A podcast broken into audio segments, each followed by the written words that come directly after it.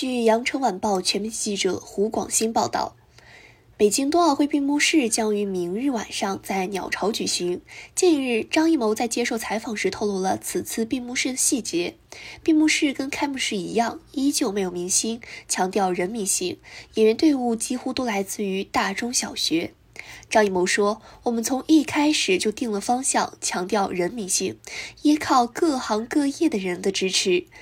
排练上也希望简约，以运动员为主，为运动员、为会议流程服务。”冬奥会组委会开闭幕式的工作组表示，闭幕式是运动员们经过辛苦训练和赛场拼搏后的欢庆聚会。美学基调上将使用中国红碰撞冰雪蓝。将灯笼、中国结等中国符号融入表演中。闭幕式导演沙晓峰透露，闭幕式的重点之一是体现双奥理念。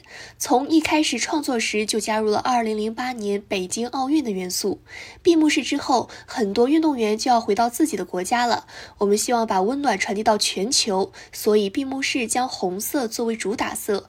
观众席上设置了近两万盏灯笼，参与到互动表演中来。感谢收听《羊城晚报》广东头条，我是主播佳田。